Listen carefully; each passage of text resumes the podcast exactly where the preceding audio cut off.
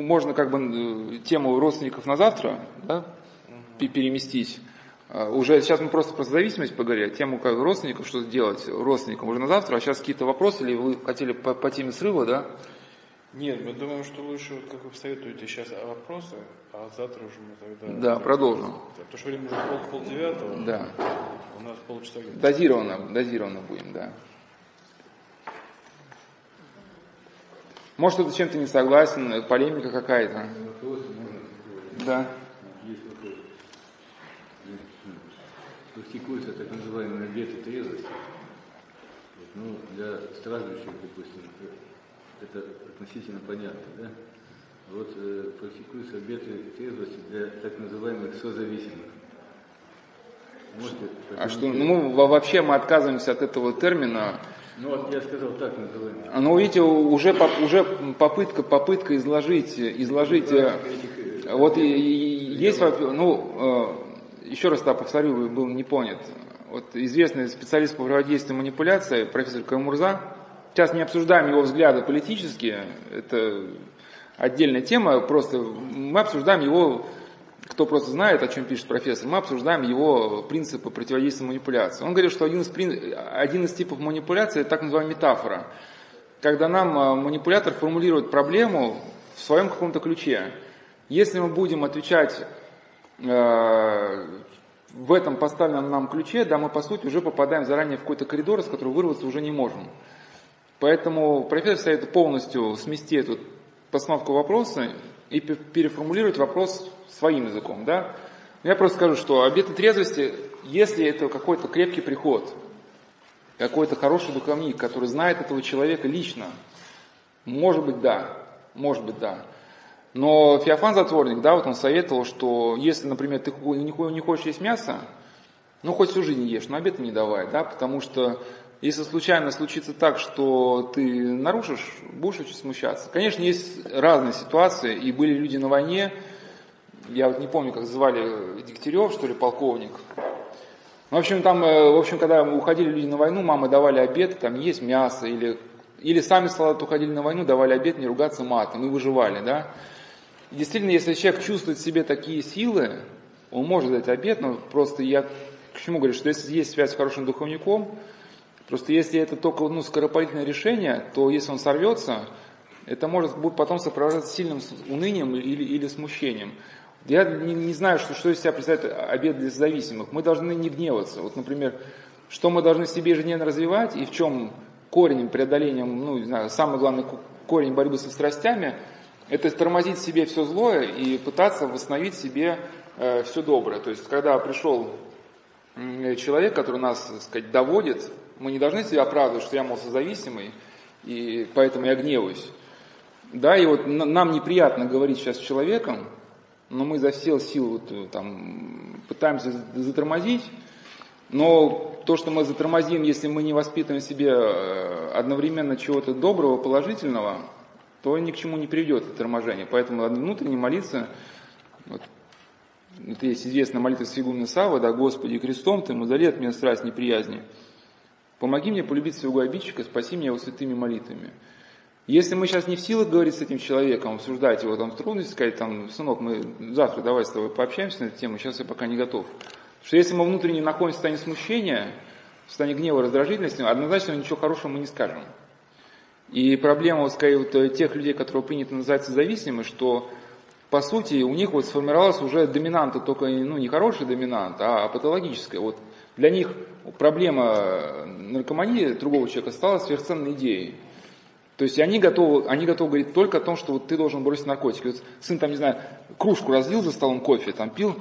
Вот, если бы ты не не был наркоманом, ты бы вот э, кружку держал бы хорошо, а вот ты разлил, говорит, мама, ну хватит. Что хватит, что хватит, там, и, и, и, и вот начинается, да. Да, и даже, даже в педагогике есть такой термин, не помню, как называется – зона ближайшего развития. Вот, я, опять же, как, как бы к науке надо осторожно относиться, просто в чем идет речь? Что дети, они три уровня задач могут решать. А, ну, то есть, э, в плане обучения сталкиваются с тремя уровнями задач. Первое, что они могут решить самостоятельно без помощи взрослых, если дети варятся только в этом, они развиваются. Второй они могут решить, но с помощью взрослого. А третий уровень, да, это если им объяснить задачи этого уровня, даже не поймут, о чем идет речь. То есть все равно, что там в третьем классе говорить о каких-то там тригонометрии, да. Поэтому человек пока что он не готов обсуждать тему своей трезвости, потому что, э, что она для него ужасно. В чем как бы интрига, что ли, ситуация-то? Что для человека, который варится вот в Москве, в этих э, индексах, биржах, рынках, ему страшно подумать о трезвости, потому что алкоголь для него на данный момент является единственным утешением, которое позволяет ему не думать о том ужасе, который происходит в его жизни. И э, на данный момент, что, что это зона ближайшего развития, второй этап, он может осмыслить только вот этот ближайший как бы этап. Что, да, вот, если, например, сказать, что, знаешь, вот, если ты сейчас поругаешься с супругой, ну, у тебя родится какое-то потом мучительное переживание, что пойдет дальше, что следующим этапом ты ударишь ребенка, ударишь ребенка, тебе захочется напиться. Поэтому лучше сейчас помирись там с супругой. И не надо, может, человеку говорить, что вот ты должен быть трезвым, да, потому что он не может реализовать еще вот, вот такой, как бы, сверхзадачи. Вот, но это уже я бы сказал, что не потерять, если подытожить, да, вот ваш вопрос, что не, не, под, не потерять вот этого пара над котлом, не потерять э, вот этого смысла, связи с благодатью, вот как новомученики, да, почему они не пропитывались вот этим лагерем, вот этим ужасом, кошмаром, да, хотя там ведь и администрация лагеря, это же они были алкоголики, наркоманы, только они еще и были садистами к тому же, да, если у человека внутренняя жизнь была, он был способен каким-то образом вот заставить свой ум не крутиться в переживаниях, да, о, о плохом. И вот у нас летом были лекции как раз на тему лагеря, да, вот самый главный, может быть, э, момент, связанный вот с экстремальными ситуациями, стрессовыми ситуациями, это можно и к лагерю, и к офису, и к семье, где есть наркоманы, да, употребить. Что человек пережив... погружается в обдумывание какой-то критической ситуации, и когда он долго в этом, значит, э, в обдумывании находится, круг его интересов сужается, окружающий мир меркнет, и его ум попадает в некий депрессивный коридор, из которого человек вырваться уже не может. Он думает об, об этой проблеме сутками, и для него эта проблема становится доминирующей как бы, ну, переживанием, и потом это доминирующее переживание всплывает уже при любом а, как бы, внешнем раздражителе. То есть человеку даже только напомнили о том, что, например, надо идти на работу, ему уже плохо, хотя еще ничего плохого не произошло. И по опыту лагерей мы знаем, что даже люди, ну, кто были неверующие, понятно, верующим проще, у них была молитва, там, богослужение, они тайно совершали. Даже люди неверующие, они там пытались в уме стихи какие-то сочинять, лишь бы не заставить, не дать своему уму вращаться в этих патологических мыслях. Поэтому если подытожить, да, что это самое первое правило, которое надо соблюдать, это не дать своему уму вот войти в эти переживания. Потому что если ум войдет в этот коридор, выйти из него, из этого уныния, будет очень тяжело. Поэтому лучше сейчас ничего не говорить, если да, там хочется высказаться, там опять начать ворчать, там, взять что-нибудь, читать какую-нибудь книгу, молиться, поговорить завтра, когда отпустит с этим человеком зависимым. Так бы я ответил. А что такое обед? Обед он ведь может ни к чему не привести. Ведь нужна же ежедневная работа над собой, какие-то сподвижки. А обед может дать человеку какое-то успокоение, что он однажды что-то принял и уже как бы он успокоился. Ну, есть, конечно, монашеские обеды, но это же другое речь идет, что, например, монашеский обед, там, да, послушание, это подразумевается какой-то путь ежедневный, а не то, что человек однажды принял обед и, и все, как бы, да, я, я уже огражден как бы от всего.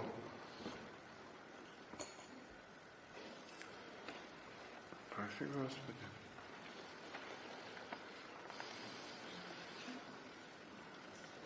Обед надо принимать, если ты готов на постоянно.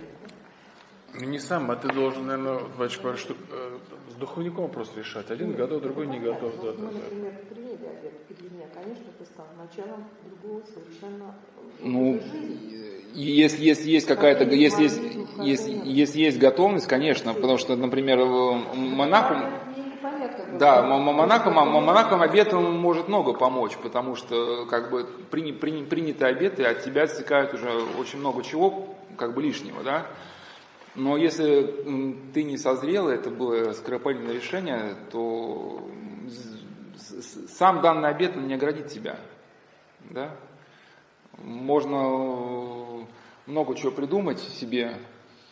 Может, нехорошо ссылаться на фильмы, но вот к вопросу о гордости, да, еще когда был маленький, еще не был христианином, уже тогда начинал отмечать последствия развития страстей. Вот, частности, такой был фильм этот э, «Солдат Джейн», да, что там э, пришли уже люди, прошедшие военную подготовку, э, проходить экстремальный курс выживания морских котиков – и был один человек, который очень много говорил о том, какой он хороший, что вот он, уж он-то точно как бы все пройдет, и он всем сразу сходу давал понять, что он будет тот, кто получит высший балл и высшую оценку. Он ушел первый, да, первый сорвался.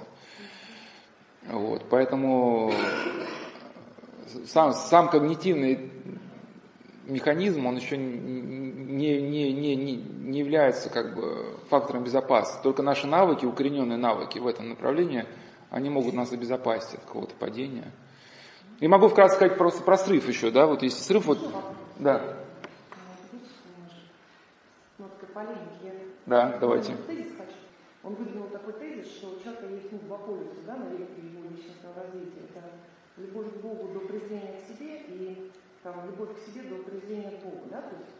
И я задала вопрос, где место на этом векторе женщине, ну, которая является там, женой алкоголика, там, наркомана, да, потому что часто мы видим, мы лет 12 занимались такой церковной, э, становлением да, системы церковной реабилитации, мы видим, что часто женщины, у которых есть проблемы в семье, приходят в храм и начинают действительно пытаться подвязаться, ну, вот как вы говорите, да, пытаться жить христианской жизнью, делать все, что предписывает церковь, догматы, там, искать, и тем не зависимости в семье, она только этим путем не решается. И вот меня зацепили слова про то, что нужно обрести целостную картину, Э, вот почему тогда получается, что при всех своих попытках э, прийти к этой целостности без исцеления, Слободчиков ответил, что все-таки проблема зависимости э, нужно сначала исцелить свою самость, ну, видимо, ядро какой-то личности, а потом уже двигаться к Богу до презрения к себе. То есть это был такой ответ официального психолога. И получается, что как будто видим, много людей пытаются созреть, но проблема не решается. То есть это что, проблема в людях, или церковь не может дать адекватный такой духовный ну, там, совета, кормления, опыт, чтобы все-таки эта целостность восстановилась, и проблема зависимости перестала быть такой значимой в миллионах российских семей, не уменьшающих, несмотря на то, что мы живем в церковной жизни, открытой церкви, пытаясь полноценно как-то жить этой христианской жизнью. Во-первых, э, уже вот э, опять та же самая извечная история, что мы пытаемся рассмотреть проблему не по существу, а проблему уже пытаемся рассмотреть сквозь э, призму кем-то принятой модели. То есть для меня вообще вопрос возникает, правомочно ли вообще ставить такие размышления, любовь к Богу до презрения себя или э, презрение себя до любви к Богу. Ну вот э, надо, как бы, когда мы вообще пытаемся какой-то тезис сказать, его вначале надо потрудиться доказать. Проблема стоит в том, что вот как раз в психологической науке, опять же, не, не, не говорю, что все, все плохи, но очень много то, что нам ну, предлагается принять просто на веру, да, то, что не прошло какого-то серьезного, ну, как сказать, апробации, там, опыта, доказательства. Даже не в плане там международной науки. Вот эти ссылки все на международную на науку, которые любят ссылаться на все конференции, должны понять, менталитет разный. То, что, то, что в Америке приживается, не, не факт, что у нас приживется. Вот в Америке, например, в компаниях есть термин визибилити, да, надо быть таким, что постоянно всех собрать, говорить, без меня компания вообще развалится. А у нас, видите, можно в лицо получить, если ты так себя ведешь, потому что, ну, менталитет разный совсем, да. Э, и поэтому ссылка, где эти международные исследования проходили, какая была выборка, кто вообще анализировал эти данные, кто, кто, кто сформулировал, да, э, была ли частота эксперимента. Я просто скажу по, по, по, по прихожанам. По прихожанам, э, если, если просто эту ситуацию раскрутить, да, э, одна такая светская э, такая психолог, которая ругает, честно говоря, христианство, она пыталась э, описать христианство как путь к неврозу. Хотя, на самом деле, это уже термин не правомочный, потому что Виктор Франкл как раз э, пишет, что именно вера-то как раз помогает преодолеть невроз. Но дело не в этом. Она пытается христианство описать как путь неврозу, опираясь исключительно на своих пациентов-невротиков. Вот то, что к ней невротики ее приходят рассказывать о христианстве, она и почитает тем самым христианством. Ну, по сути, невротик, да, вот человек с невротическим таким мировоззрением, это вот, по сути, человек, про которого правомочно пословица, заставь э, его Богу молиться, он и пол расшибет. То есть для него важна вот эта внешняя канва, что там нужно сделать, сколько там а, заплатить, свечку, давайте там в алтарь, там, типа, чтобы все было у меня там хорошо. При этом, э, когда человеку говоришь, что, что ты, ты сам должен быть свечкой, да, ему это не очень совсем понятно, и какие-то вот есть физические взгляды у него на, а, сказать, на веру. На самом деле это даже несколько, то, что вы говорите, у нас, это у вас несколько оптимистичная позиция по поводу нашей церковной жизни. Я просто, да, я вот э, я не буду говорить про какие миссионеров идет речь. Они однажды провели эксперимент просто на приходе, сказали, поднимите руку, кто верит в реинкарнацию. Там, не масса поняла, кто, кто верит там, э, считает, что чакры есть. Да, там. То есть, по сути, я к чему, что вроде э, полный храм прихожан, но по сути, вот когда был такой эксперимент проведен, а вообще у них христианское мировоззрение или нет? Известная статья, очень хорошая, всем ее советую прочитать, там каждое слово именно это опыт. А, Протерей Владимир Воробьев, это исповедь, покаяние, исповедь душевного руководства. Кстати, вот там есть некие покаяние, исповедь, духовного руководства. Есть некий момент, который можно описать тоже как типа созависимость. Это когда женщина приходит на приход, вот то, что вы спрашиваете, а она, она приходит, у нее есть какие-то проблемы, она там замученная, понятно. И Владимир Воробьев пишет, что, э, конечно, э, священник не должен быть таким супердуховным, только духовные вопросы обсуждать. Конечно, да, должен обсуждать духовные вопросы, но на первых этапах он должен человека чисто э, пригреть, там, не знаю, чаек, там, конфетку, там. Но потом, когда этот человек уже обустроился на приходе, он скажет, ты знаешь, все, ты уже пригрелся, ты чаек попил, теперь я должен начать с тебя требовать, чтобы ты как бы духовно рос. Но, говорит, проблема наших прихожан стоит в том, что они не хотят э, духовно расти. Они хотят всю жизнь прожить в этих каких-то детских, младенческих отношениях, да, вот этой душевности, вот, батюшка, вот вам носочки я привезла, вот попробуйте носочку. Ты когда генерализм это подготовишься? И вот получаешь, человек, у него три высших образования, он делает фантастическое количество работы за неделю, но в течение пяти лет он не может э, взять и подготовиться к исповеди.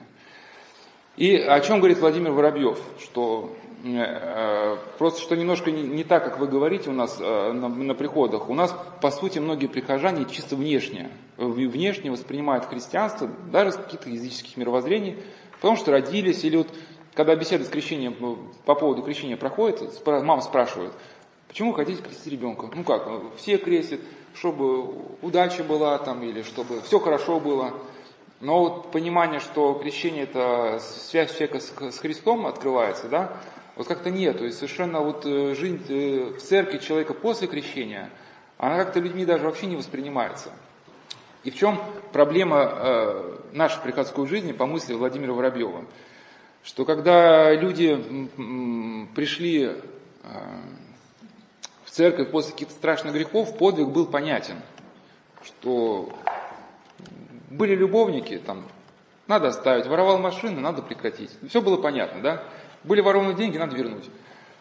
Э, когда человек уже несколько лет походил э, на приход, или, или, или даже, да, вот ведь здесь еще в чем проблема, что вся жизнь крестьянина ограничивается только посещением храма, а чем человек занимается все остальные да, сутки, там, 6 дней в неделю, чем он занимается. Когда человек уже обустроился в жизни церкви, он занял какую-то церковную нишу. Ну, не все там становятся алтарниками или при храме, ну, просто он, ну, фактически числится там э, чадом какого-то там священника, что-то он там ходит, причащается. И потихоньку, да, в нем, как я уже своими словами дополняю, да, как происходит в притче креста, семь демонов, они, то есть демоны приходят на опустевшее место. Может, человек не, не возвращается, к смертным грехам, потому что он уже как все-таки какие-то понятия у него появились, но возвращается там э, табачок покурить, э, на шашлычки с бандитами съездить, ну вот всякое такое, то, что страсти нам милы, и они начинают возвращаться. И Владимир Воробьев говорит, что священник, когда пытается э, человеку дать понятие, что в его жизнь закрадывается что-то не то, э, кто-то начинает спорить, но большинство, говорит, тупо молчит. И он говорит, что 90% того, кто ходит в храм, это люди, которые в своем духовном развитии уже давно остановились. На первоначальном этапе была какая-то радость приобщения там, к Богу, да, у человека были слезы, радость, желание, но потом подвиг жизни ушел. Жизнь человека церковная стала бытом, стала по накатанным рельсам идти, и э, радость эта ушла. радость, которую человек помнил при начале своего обращения к Богу. И как вернуть эту радость неизвестно. И главное, что самое страшное, что люди уже свыкаются с этим чувством тоски, и как будто так и надо. И по сути задача э, священника, вот здесь, исходя из статьи протея Владимира, это не, не, не требует исправления, не только служить литургию, но в каком смысле мотивирует человека на дальнейшую работу. Просто эта работа уже будет другая, это не вернуть украденное, это постоянно да, борьба с своим эгоизмом, э, борьба с своими какими-то вот этими душевными э, неправильными моментами – и все должно быть исходить из понимания вот нашей вечной жизни, да, что в вечную жизнь мы входим с тем багажом, который вот наработали э, при нашей жизни. То есть все вот эти страсти, которые мы сейчас все лелеем, они раскроются во всей полноте в жизни вечной. И чтобы понять нашу вечную участь, как некоторые святые говорил, достаточно просто нам ну, обратиться, свой взгляд внутрь своей души обратить. Вот те доминирующие переживания, которые у нас присутствуют, это стоит наше достояние на всю вечность. Если у кого-то, значит, ненависть, зависть, ну, пора задуматься, да, что, что нас вообще ожидает. Э, и, соответственно, вот такое понимание вечной жизни приводит человека к, тому, что еще здесь он должен освободиться не только от влияния падших духов, но, но вообще ну, по максимуму от влияния всех страстей. Не только там алкоголя, наркотика, а всех страстей. И вот почему, да, все-таки подлинная духовная жизнь, она сопровождается исцелением не только от зависимости от алкоголя, наркомании, а вообще всех страстей, потому что вечная жизнь, она невозможна, ну, блаженство вечной жизни, она невозможна при наличии у человека какой-то, ну, страсти. Есть какие-то отдельные грехи, что такое страсть? Страсть это уже, ну, тип реакции нашей, ну, на реальность. Ну, как у алкоголика, да, например, жена чуть задержалась, ну, напиться там, да, прокололи колесо тебе на машину, напиться, да, там, то есть под любые ситуации, вот а, у тебя один, один тип реакции, да, ну, страсть осуждения, понятно, она в другое. Вот, и поэтому здесь, если а, да, да, да, да, да, я подытожу ответ на ваш вопрос, ну, во-первых, я посоветовал просто исходить из существа вопроса, а не из а, какой-то трактовки. И я очень, не очень понимаю термин, что такое официальный психолог. Кто его сделал официальным психологом? Он признан, э, классифицирован как официальный психолог, э, не знаю, общины или что это такое? То есть кто, кто утвердил этот э, статус, да? И вот эта ссылка на, на психологию тоже мне не очень понятна, когда какие-то эксперты там по телевизору пишут, да, там, например, там, такой-то, такой-то, психолог. Ну, наличие образования, наличие какого-то э, статуса в психологическом мире еще не делает человека мудрым. Если бы написали человек, который принял 10 тысяч пациентов, да, было понятно, что вот есть опыт. Да, вот мы, кстати, с одним э, профессором психологии, вот недавно как раз обсуждали фамилию, не буду как говорить, не буду говорить город даже что вот когда как раз человек э, стал академиком вот на, на фоне вот этой антиалкогольной кампании, когда вырубались виноградники у нас, да, при Горбачеве, и просто его, по сути, его деятельность, хотя он в этих кругах рос, то что когда у тебя ты имеешь дело с алкоголиками в момент антиалкогольной кампании, ну, можно быстро материально работать. Но его деятельность закончилась развалом детской психиатрии в его городе. То есть, ну, по сути, развалом психиатрической помощи, но человек перебрался благополучно в Москву путем там, машин, пересылания и так далее, и так далее. Ну, потом он, правда, его потом уже, как бы его, с него регалии все поснимали, но на каком-то этапе он был на волне, его фамилия была очень известна. Ну, соответственно, вопрос. Официальный статус, как бы, давал ему право вещать? Я не говорю, что вот тот э, психолог, про которого вы говорите, что он там ну, э, э, знаете, как для, для, для меня, когда, когда нет, для, для меня, когда для меня, когда, когда Нобелевский комитет э, премию мира присвоил Бараку, Бараку Обаме, все-таки, ну, для меня уже ссылка на авторитет мировой науки, она уже была поколеблена. Поэтому здесь... Не, Э, ну, во-первых, психология из себя представляет сотни концепций, часто которых они, э, они, они противоречат друг другу. То есть мы, мы можем рассматривать конкретную школу и конкретные посылы. Да, поэтому э, сам статус человека, ну, в каком-то смысле, это, знаете, мы сталкиваемся с той проблемой, о которой мы сейчас говорим. Это вот проблема родителей. Они считают, что только по одному факту, что они родители, они достойны авторитета, конечно, недостойны. Но тем не менее, да, Э, сын, если видит, что родители живут спустя рукава, для него родители не авторитет только по одному тому, что, ну, статусу, что они родители. Так же, как и священник в таинстве хератониум получает право служить литургию, и некие задатки э, к духовному водительству, но харизму э, пасторской мудрости он должен заработать своей потом кровью. Поэтому одна ссылка на то, что я священник, я вам как священник говорю, да, она как бы, ну, э, у людей вызывает, ну, может вызвать чувство протеста. И поэтому ссылка на мировую науку вот, без поддержки фактических данных, она, ну, сложный момент. Я вот еще, когда читал лекции в одном центре, там одна ходила женщина, я про его сына часто рассказываю, кто мои лекции слышал, там это фигурирует как человек из ванны. Ну это, ну, хулиган-хулиган был. Ну, что он вытворял, причем был пономарем. У него фотография, у него такой ангелочек, там, с цветными волосами, свечку держит. Потом отпал от церкви, там, кокаин, девки, что тут там не было. Ну и мама, она э, там плакала, все. Ну вот настал момент, да, что человек э, двигается сейчас так, уже мы недавно справляли его трехлетие его церковления, когда он понял, понял, что, например, что то, что он христианин, он не может, он сейчас, у него невеста, да, что он не может жить с невестой до брака, вот интимно. То есть он понял, что он должен поститься.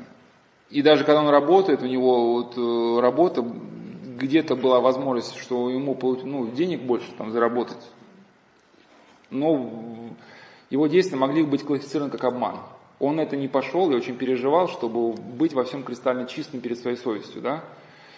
И его вот эта такая жизненная позиция, она привела к тому, что он фантастически быстро стал преодолевать, у него были вот этот э, обсессивно-компульсивное расстройство. Он невероятно быстро стал выходить из всех каких-то психических патологий за счет того, что он стал себя дотягивать до того идеала, о котором говорит христианство. Не просто номинально ему соответствовать, да, по сути, вот, вот эта э, любовь к Богу до уничижения себя, она как бы вряд ли возможна. Ну, конечно, в невротическом мировоззрении там все возможно. По сути, это об этом писали духовные авторы, да, что Бога не может любить, э, любить личина. То есть, чтобы человек покаяться, он должен как, ну, стать самим собой, отбросить эти стереотипы, да, ложные какие-то убеждения.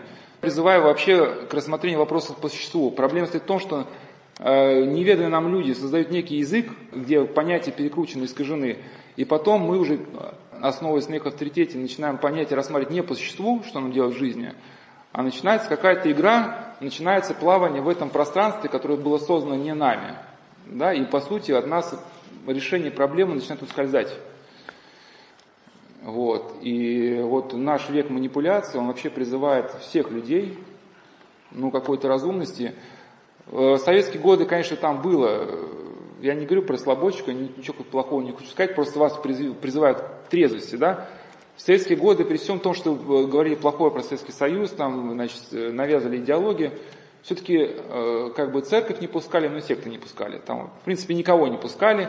И те люди, которые со временем понимали, что коммунистическая идеология это не то, они, в принципе, их сознание другими вещами как бы не разрушалось. Но еще в советские годы все-таки там более-менее что-то для людей делали, там, да, там не знаю, какие-то стройки, там, ну, много чего делали для людей. Да, сейчас, в принципе, если какие-то передачи, ну, не знаю, мне сомнение, что это делается для людей. По крайней мере, я с одним неврологом говорил, заведующим отделением неврологического одного клиники. Он говорит, что уже неврологический журнал он давно не читает. Если еще раньше, еще как давно статьи печатались, да, там кто-то что-то хотел сказать, сейчас, как правило, статья печатается под какой-то препарат. То есть надо продвинуть какую-то фармацевтику, да, вот пишет статья. И поэтому вот так, чтобы кто-то заботился о нашем психическом здоровье на глобальном уровне,